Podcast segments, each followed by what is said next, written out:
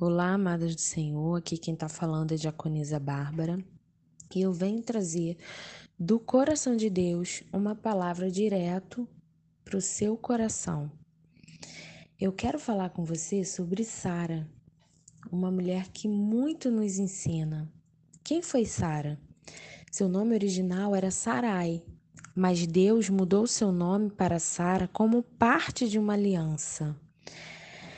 Sara, traduzido, significa princesa, dama.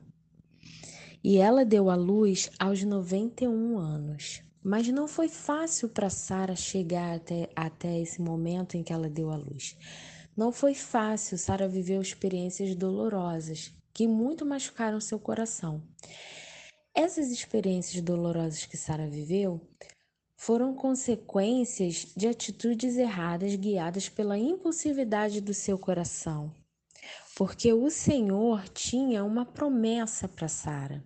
O Senhor tinha prometido a Sara que ela seria mãe, que ela daria luz a um filho.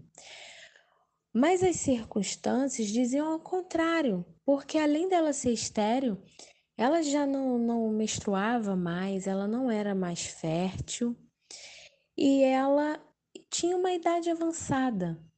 Sara não olhou o tempo de espera pela promessa com olhos espirituais, olhou com olhos carnais. E isso levou Sara a tomar atitudes erradas. Ela esperou por mais de 10 anos para que a promessa se cumprisse. E ela achou que não iria mais acontecer. Eu não sei quanto tempo você está esperando a promessa de Deus na sua vida. Eu não sei o que o Senhor te prometeu. Mas eu quero te dizer que o nosso tempo não é o tempo de Deus. O tempo de Deus é perfeito, porque a vontade do Senhor é boa, perfeita e agradável. Sara então tentou fazer as coisas acontecerem por seus próprios meios.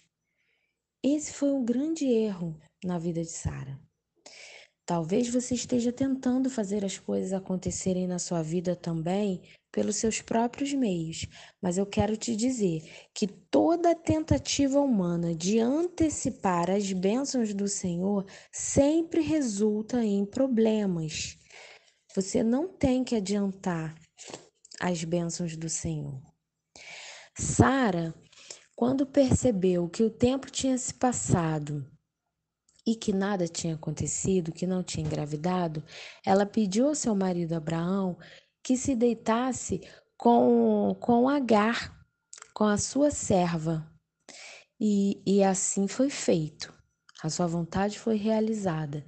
E Agar se deitou com Abraão, engravidou de Abraão e teve Ismael.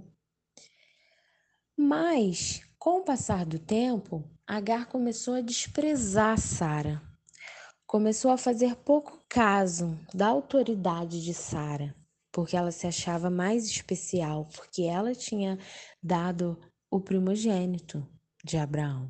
Mas esse não era o propósito do Senhor. O Senhor, ele queria dar a Abraão o filho da promessa, o filho da promessa que foi feita a Sara. Muitas vezes nós também não temos paciência de esperar o agir de Deus e queremos fazer as coisas acontecerem do nosso jeito, no nosso tempo. Mas os planos de Deus são maiores e melhores que os nossos planos. O tempo de Deus não é como o nosso tempo. Então, amada, se existe uma promessa do Senhor para se cumprir em sua vida, não queira apressar as coisas, fazer do seu jeito. Não tente ajudar a Deus. Amada, mesmo que você já tenha cometido alguns erros na sua vida, guiados pela ansiedade, pelos impulsos do seu coração, eu venho te dizer que Deus tem todo o controle em suas mãos. Ele pode mudar as circunstâncias da sua vida, porque Ele sim pode te ajudar a recomeçar. Assim como foi com Sara. Depois de tanto transtorno, Sara cometeu um grande erro na sua vida, mas ela, ela tinha fé, ela acreditava em Deus. E depois de tudo isso, ela creu na promessa e viveu a promessa. porque nós precisamos crer. A palavra de Deus diz que sem fé é impossível agradar a Deus. Para que você agrade a Deus, para que você viva a promessa do Senhor, você precisa crer, mesmo que as circunstâncias te digam ao contrário. Sara sempre foi fiel ao seu marido. Ela acompanhou Abraão nas viagens, ela o tratava com respeito, e depois daquela dúvida que ela teve no coração dela, depois de ter permitido a dúvida e o medo entrar, ela voltou atrás e creu que teria um filho. Mesmo sendo estéril, ela creu. E eu te convido a crer. Tão somente creia e você verá a glória de Deus.